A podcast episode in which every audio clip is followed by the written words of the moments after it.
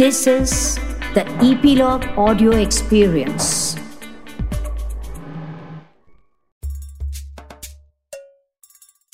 मस्त मौला शेख चिल्ली की कहानियों में आज की कहानी है खिचड़ी।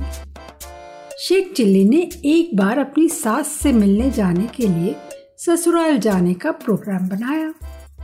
दामाद के आने की खबर मिलते ही सासू माँ ने शेख के लिए खिचड़ी बनाना शुरू कर दिया। शेख जब ससुराल पहुँचा, वहाँ पहुँचते ही सास से मिलने के लिए शेख सीधे रसोई में चला गया। सास से बातें करते हुए अचानक शेख चिल्ली का हाथ ऊपर लगा और घी से भरा डब्बा सीधे खिचड़ी पर गिर गया। सास को गुस्सा तो बहुत आया, पर दामाद पे वो गुस्सा कर नहीं पाई। गुस्से को दबाकर शेख चिल्ली को उसकी सासू माँ ने प्यार से खिचड़ी खिलाई। उसे खाते ही शेख खिचड़ी के दीवाने हो गए, क्योंकि पूरा एक डब्बा घी गिरने के बाद खिचड़ी और भी स्वादिष्ट जो हो गई थी। शेख ने सास से कहा, इसका स्वाद मुझे काफ़ी पसंद आया है। आप मुझे इस पकवान का नाम बता दीजिए, ताकि मैं भी घर जाकर इसे बनाकर खाऊं। शेख चिल्ली को उसकी सासू माँ ने बताया, इसे खिचड़ी कहते हैं। शेख ने खिचड़ी, यह शब्द कभी नहीं सुना था।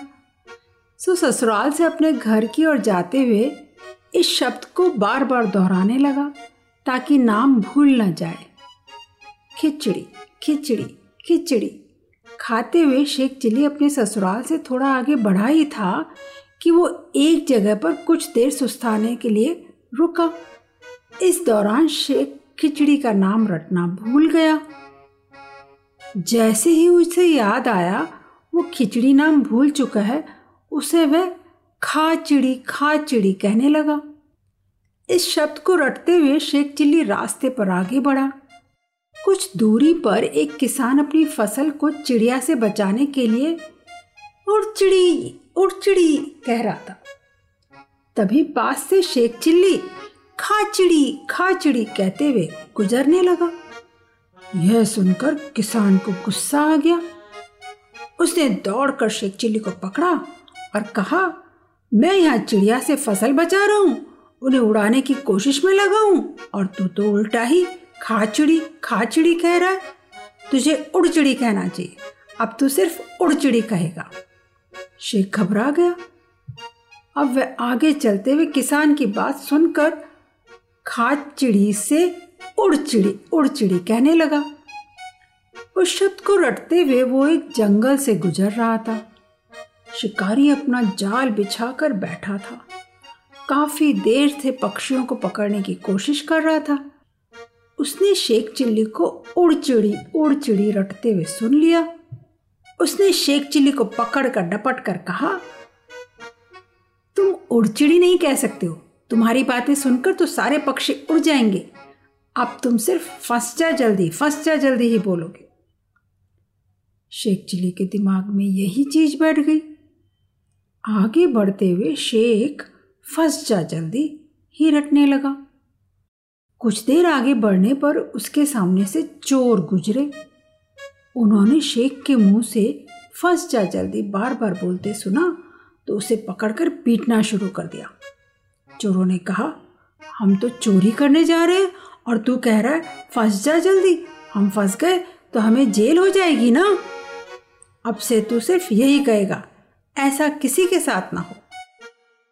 अब शेख चिल्ली यही कहते हुए आगे की ओर बढ़ने लगा।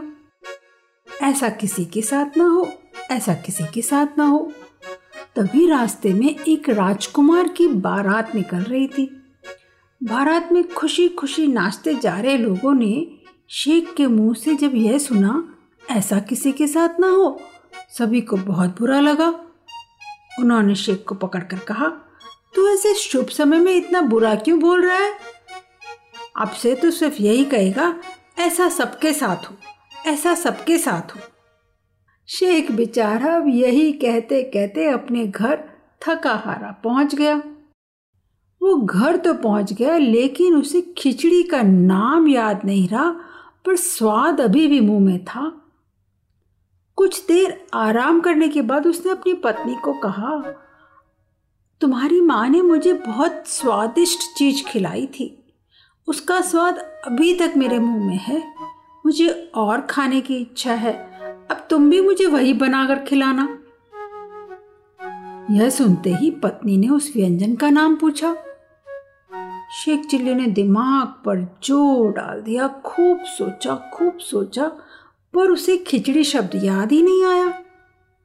उसके दिमाग में तो इतने सारे अलग अलग शब्द रटते रटते वो तो बिल्कुल बौखला गया।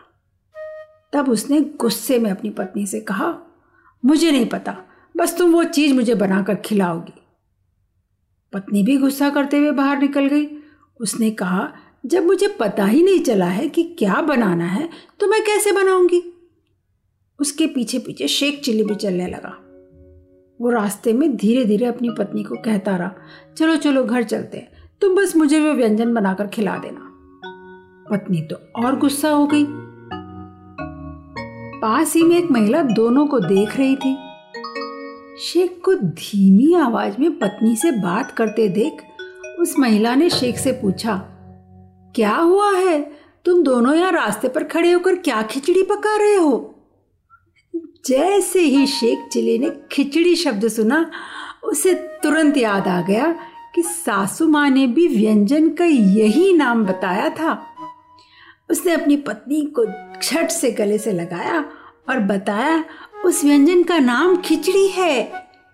व्यंजन का नाम पता चलते ही शेख की पत्नी का गुस्सा ठंडा हो गया और दोनों खुशी खुशी घर लौट आए और साथ में हम्म खिचड़ी खाई।